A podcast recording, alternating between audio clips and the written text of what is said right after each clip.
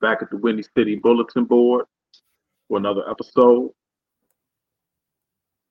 Just finished the first half of the season for the 26 and 29 in the ninth seed. Similar place that they were at the end of last year. Jay, how do you feel about the Bulls' first half? Do they meet expectations, exceed them? How do you feel about the team overall?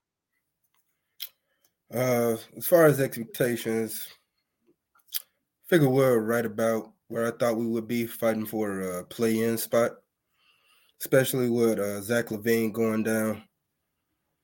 I thought it would be with us in the beginning of the season, and I didn't think we have any of the issues that we're facing with them. But once that stuff started to pop up, I think they kind of solidified us being a play-in team right there. So as far as expectations,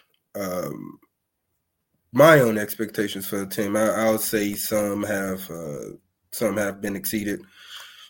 Kobe White showing who he is with this time, and with LaVine being out and him having a more prominent role, I think he's done well with that in this role that he's in. So I would say him personally has exceeded the expectations that I had for him this season. Rest of the team, everybody else, I would say they're going about taking care of business, which is playing spot for us. But I actually think, despite them being sub 500, I think they've actually exceeded expectations, because beginning of the season, I thought this team was going to be, at this point, I thought they would have been selling assets. I figured this would be, what did they start, 2-8? Yeah, I think it was 2-8. I'm not sure. I figured they'd be well under 500, so they've actually been a mild surprise. Mild surprise to me at this point. Speaking of surprises, are there any surprises you think with this team? I mean, obviously Kobe White, but other than Kobe White, do you see any surprises or disappointments with this team through this first half? I would say what I've been looking forward to is Patrick Williams. In the beginning of the season, he was trending towards exceeding expectations, being a surprise player, but he kind of tapered off. He will have like spurts here and there, but it hasn't been consistent, but it's been enough where it's shown promise. I know his role has also been kind of inconsistent as well. With Caruso moving into that starting spot, reducing his role as well. Ayo Dosunmu recently, his recent play has picked up. I think I'm surprised to see him become the player that he's become so far, this far in the season. I think he would have the role that he has now, especially with the rotational guys in front of him. But, he's worked his way into a starting spot for us now. So, I want to see how he continues in that role. But other than that, I'll say, Patrick Williams, Ayo Dosunmu, pleasant surprises in some of the consistency and work they've shown so far. Yeah, I was going to say Kobe White is probably the obvious pleasant surprise of the first half. But aside from him, Ayo, the last month, since he's been in the starting lineup, he's put up some impressive numbers. I don't have the numbers right off hand, but I think the last year I was seeing he was averaging 17 since he was inserted to the starting lineup. Like that, it's a shooting from beyond the arc, which is surprising. He's been shooting really well behind the arc. I would say that has been surprising, but I would say the biggest surprise to me has been his effort on the defensive end. I think he's picked it up there, being one of our better perimeter defenders at times. Not quite the defender that Caruso is, but having him out there, he has shown a lot better effort than we've seen in the past from him. With Pat Williams fully healthy and back on the court, do you expect him to be reinserted back into the starting lineup? Man, That's tough. I don't think so. I think they're going to ride with Ayo for a while and see what happens with that. I don't see Patrick Williams coming back and immediately getting back in the starting lineup. Maybe being a leading player for the bench unit. Maybe he'll fit better in that role, but the starting lineup, I don't think so.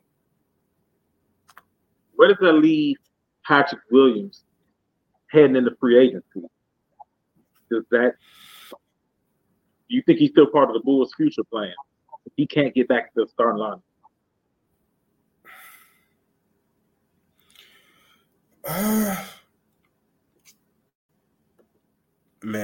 That's tough. With LaVine headed out the door, I think we may hold on to Patrick Williams just to see, because more playing time and more opportunity is going to be there for him and for our younger guys. I think once we get LaVine dealt, that'll fully restart the rebuilding process, because I think from there we'll find a way to move on from DeMar and possibly Vucevic, if not both. And then once 2 out of 3 of those guys are gone, if not all 3, that's going to open up a lot of opportunity and playing time for the other guys. And with those opportunities to develop, we may see a different side of them. Like Kobe White, him being inserted into the starting lineup, like he's taking full advantage of it. Patrick Williams, he probably was still fighting for that position and role that he had. And I think as of now that he doesn't have a solidified, piece in a solidified starting spot, maybe coming off the bench, that may affect with his psyche a little bit, because he has shown flashes of being aggressive, and then, games where he's not taking any shots. I think once we get a consistent role for him and those opportunities open up and he knows what he's going to be doing every night, I think we may see a different side of him. Yeah, Pat's only 22. I think Kobe is 23, yeah. 24. And you see Kobe really took another leap. This is Kobe's 5th year? Yep. 5th year, 24 years old. So it was not out of the realm of expectation if DeMar, they move on from DeMar. It's a free agent at the end of the year and start adding to the more natural small forward position. We could see a similar type leap out of Pat that we've seen out of Kobe. I mean, that's one of my fears, that the Bulls spend all this time developing these players, or going through the growing pains, I should say, of these players, and then you see them excel elsewhere, like we saw Lauri Markkanen or Bobby Porter to a degree. So it was in a tough situation. So we're at the All-Star break, and trade deadline is passed. The Bulls, again, for the third straight year, decide to sit pat, no pun intended. So NBA sources said that the Bulls were offered 3 second-round picks to deal Andre Drummond to the Sixers, and they declined, or actually accepted and then backed out.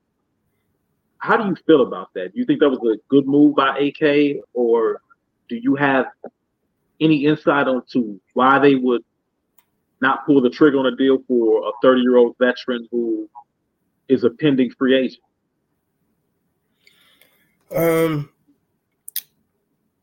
Let's go back a little bit as far as the Bulls sitting pat, not doing anything.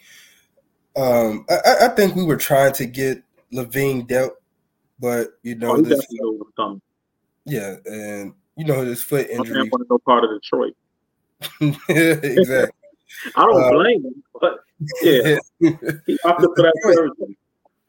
Okay, and then after that, who else could we have moved? DeMar. I mean, that's another piece, but who's trying to trade for a shooting guard who's going to command control of the ball like that? Well, actually, he hasn't played shooting guard for a while. DeMar DeRozan, he's a power forward now. what team is trying to trade for a guy that's going to control the the mid range, that area of the court, when they got other guys that they're trying to develop, or other number one guys? Like he's yeah. I don't think he's not unless somebody's going to bring him on to lead the second unit, and I don't think that's a role that he even wants to be in. So who we got to find a trading partner for him, and any of the top teams that are contending, I don't see them trading for. Maybe Milwaukee, it could definitely possibly use him, but they need more of the defensive effort from him, and I don't think he's up for that at this point.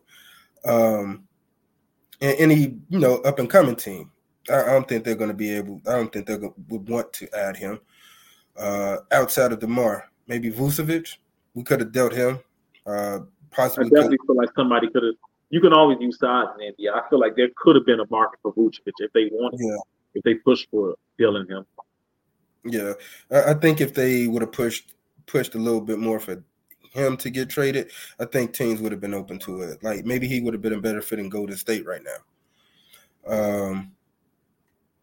Now on to before we even get to Drummond, Caruso. Like, do we really want to trade Caruso? Like, he could be a valuable piece here. He's won a championship. He knows what it takes. Great defender, great plus guy to have on a court as well. Like ultimate glue guy. So why would we want to move on from him when he could be a valuable piece to help build this team? Definitely a mentor in the locker room. Yeah, definitely. Drummond, 3 second.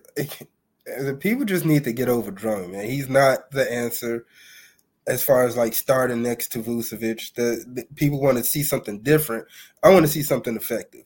The way that the NBA is constructed now, the way teams are running their offenses, that's not an effective lineup to have out there for a long period of time. As far as Dillingham, what are we going to do with 3 second round picks? People think we're going to find a Jokic, a Draymond Green. Like every second round pick is those guys, but some of them just they're not getting the opportunities.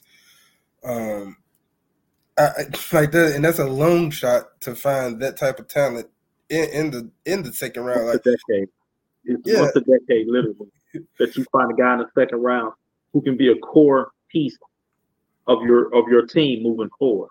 Yeah, that's what it is. It's about once a decade.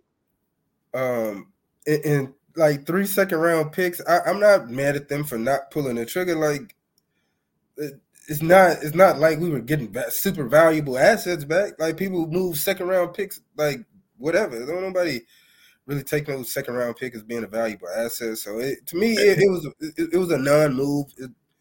I don't know. Maybe. If anybody's upset about anything, maybe not getting a deal done for Vucevic. I think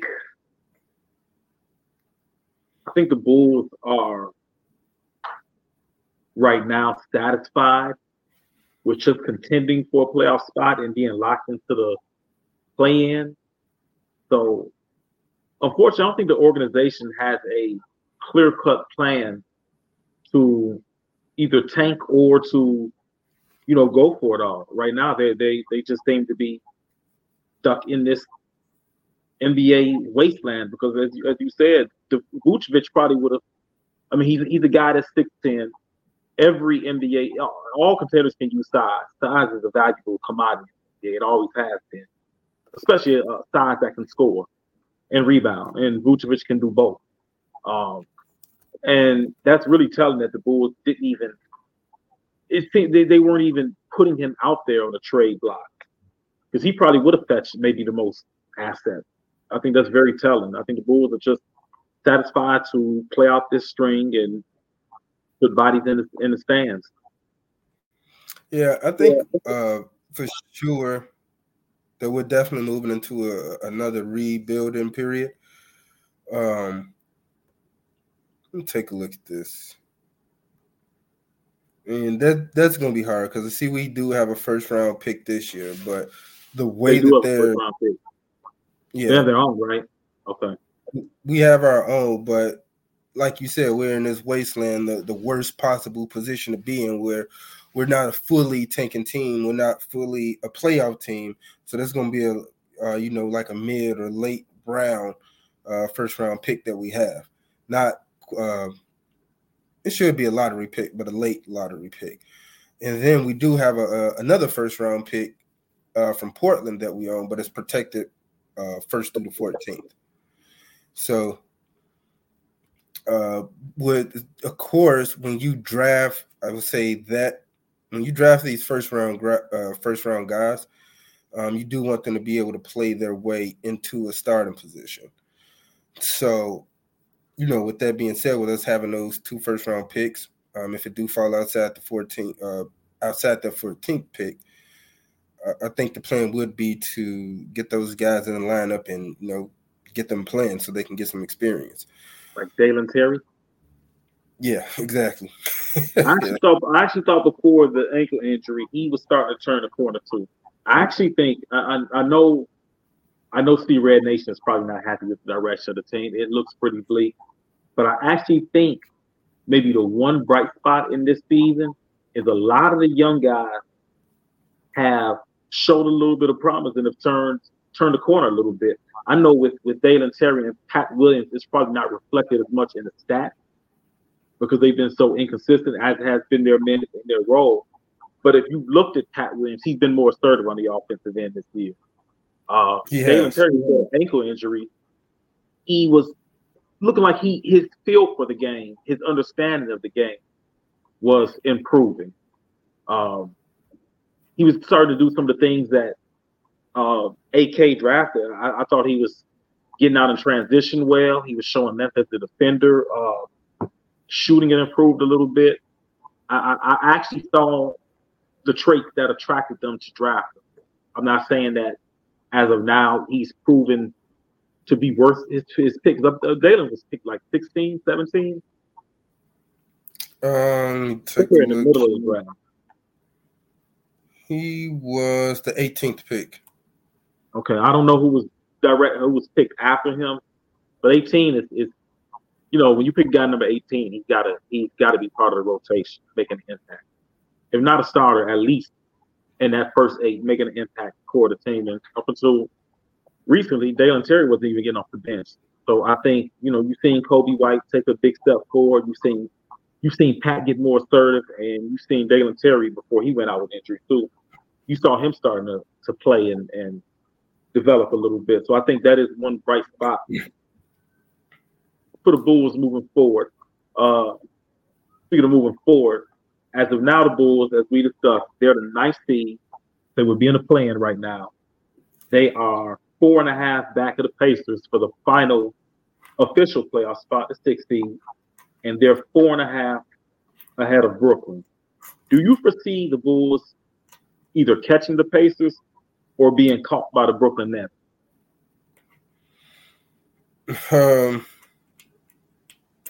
Or better yet, which is more likely to happen? If one were to happen, which one is more likely? The Bulls catch the Pacers or get caught by the Nets? I'd rather the Bulls catch the Pacers, if possible. But do you think that's more likely? I think that's more likely to happen, especially with Halliburton. This goes back to the games limit, which I think is just completely redundant limit. But this definitely goes to that. Tyler Halliburton is still injured, and he's only playing so that he can meet this game limit, so that he can get. Which could lead to more injuries. What you say? Which could lead to more injuries.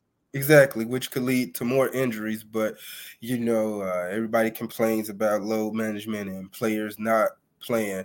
I always try to fight back against that because I definitely see that as a false narrative that's just been put out here and propagated. It's not true. These players are not just sitting out resting games because they want to. You know, they have to get the okay to do some of this stuff. And most of the time, these guys are legit injured. They can't put that much load on the injury for risk of re-injuring it. But Halliburton, you know, we didn't put this narrative out there. And so these players want to fight against that. Also, they want to get these bonuses. So they're going to risk playing. they're going to risk playing injured. So that begs the question, for load management, were we mad that we weren't seeing players play and we wanted to see them play at 100%, or are we happy with seeing players play limited minutes at 70%? Is that truly what fans want to see? Like, if load management is helping these guys get up to 100% and give the best effort and performance out there, then why not? Who wants to see these players playing hampered, injured, barely can move? James Harden was another one in the playoffs for Brooklyn. Obviously out there hampered, but, we put this narrative out here. We see what happened. I think it's definitely going to lead to more injuries and a lot of unfavorable outcomes as far as, like, end-of-season awards. As a fan of the game and as a guy who buys tickets, I definitely want to see the best product out there on a nightly basis. When you go to buy tickets, nothing more disappointing than you going out there to see a big star and sit. So I get it from a fan perspective, but as a Bulls fan, if we had managed the careers of Joakim Noah and Derrick Rose better, we would have been in a lot better situation as a franchise. That Derrick Rose knee injury, as we know, he was inserted back into a game with a minute left, up by 10. He had dealt with injuries that entire season. That was my fear, actually, going into that playoffs. As a former athlete, when you have back injuries, ankle injuries, hamstring injuries that he had battled all year, it leaves you imbalanced. So it leaves you vulnerable to more injuries. So as a fan, I have to admit, when I go to games, I want to see the best players. But the logic side, I don't want to see a player lost for an extended amount of time just for a marquee game or for an outing. Because this franchise would probably be in a whole different place right now if they could maximize the careers of Derrick Rose and Joakim Noah. For sure. I don't think it's a coincidence that a lot of these guys that people are accusing of load management, they're suffering from some of the same stuff, knee tendinopathy. What people aren't realizing of athletes today instead of back in the day, these guys have a lot more basketball miles on their bodies than athletes. These guys are bigger. You can build muscle on your body, but tendons and joints, those are hardest to strengthen. Now we're getting more into sports science now, so we're understanding how to strengthen these tendons. But once you wear down those tendons and cartilage, you're susceptible. Those are the hardest things to rebuild. For sure. And what's crazy, I think we're actually seeing the benefits of load management from Kawhi Leonard. This man's having another career year. MVP type year, quietly. And I think he's missed, like 2 games this year? Yeah. It's like such a low number. But again, people, I guess in the past, he didn't want it bad enough. He didn't have that drive. He didn't have that dog in him. That's why he had to load manage. But I guess all of a sudden this year he's developed that dog. He has that dog in him now. He has that. He wants it bad enough now. That's why he's playing. I guess that's the story we'll go with. But I think we have to notice LeBron is 39 and still playing at an extremely high level. I think Curry and Durant are 35. So maybe this new era of maybe not going out there playing through injury has its benefit. You're going to see stars playing in their late 30s. I know growing up as a kid, you start to see guys going downhill at 32, 33. Yeah. Ewing and Olajuwon were shells of themselves by the time they were 34, 35. Completely shells. Barkley, he was still a little productive, but he wasn't the same player. The guy wasn't jumping and dunking. People forget Barkley was a very athletic guy early in his career, early in his Sixer days.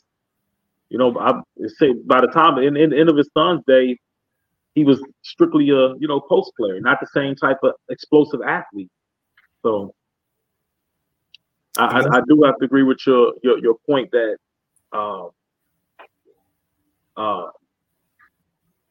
maybe managing is a better alternative than burning these guys out. For sure. And that does, and a lot of things people don't think about are the playoff games these guys are going, they're playing. Like a lot of the guys that you just mentioned, they have deep playoff runs damn near every season. So they're not getting the same off season that everybody else is getting. They're not getting the same downtime. So if you consistently making those deep playoff runs, that's one thing that people aren't factoring in into as far as like these basketball miles.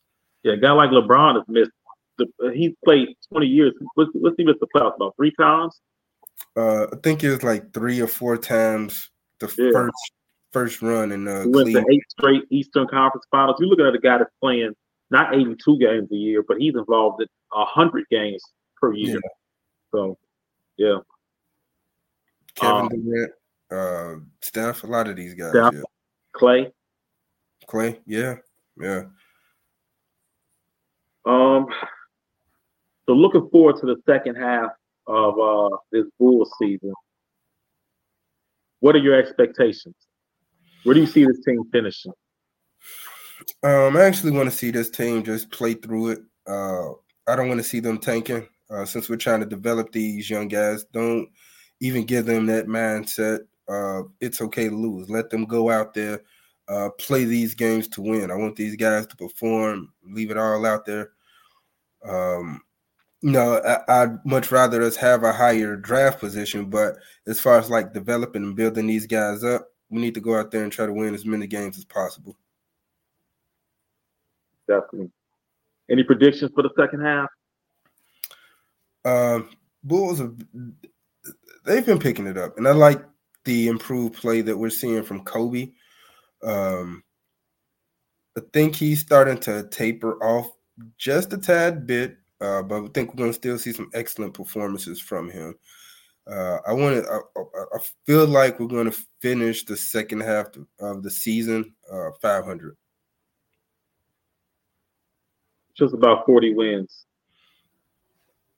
I would like to go out on a limb and say they're going to get into that playoff spot, but I think they could, if that play-in happened today, they would be playing Atlanta, and I think they can handle Atlanta. The Magic gives them some problems though, and I think it's due to the length. So I'm going to say. I'm going to agree with you that they finish around 500. I think they fall just short of the playoffs. I think they can beat Atlanta in the play-in. I think they end up losing to the Magic or the Heat. Because Foster he seems to own us in do-or-die situation. Yeah. That's my prediction.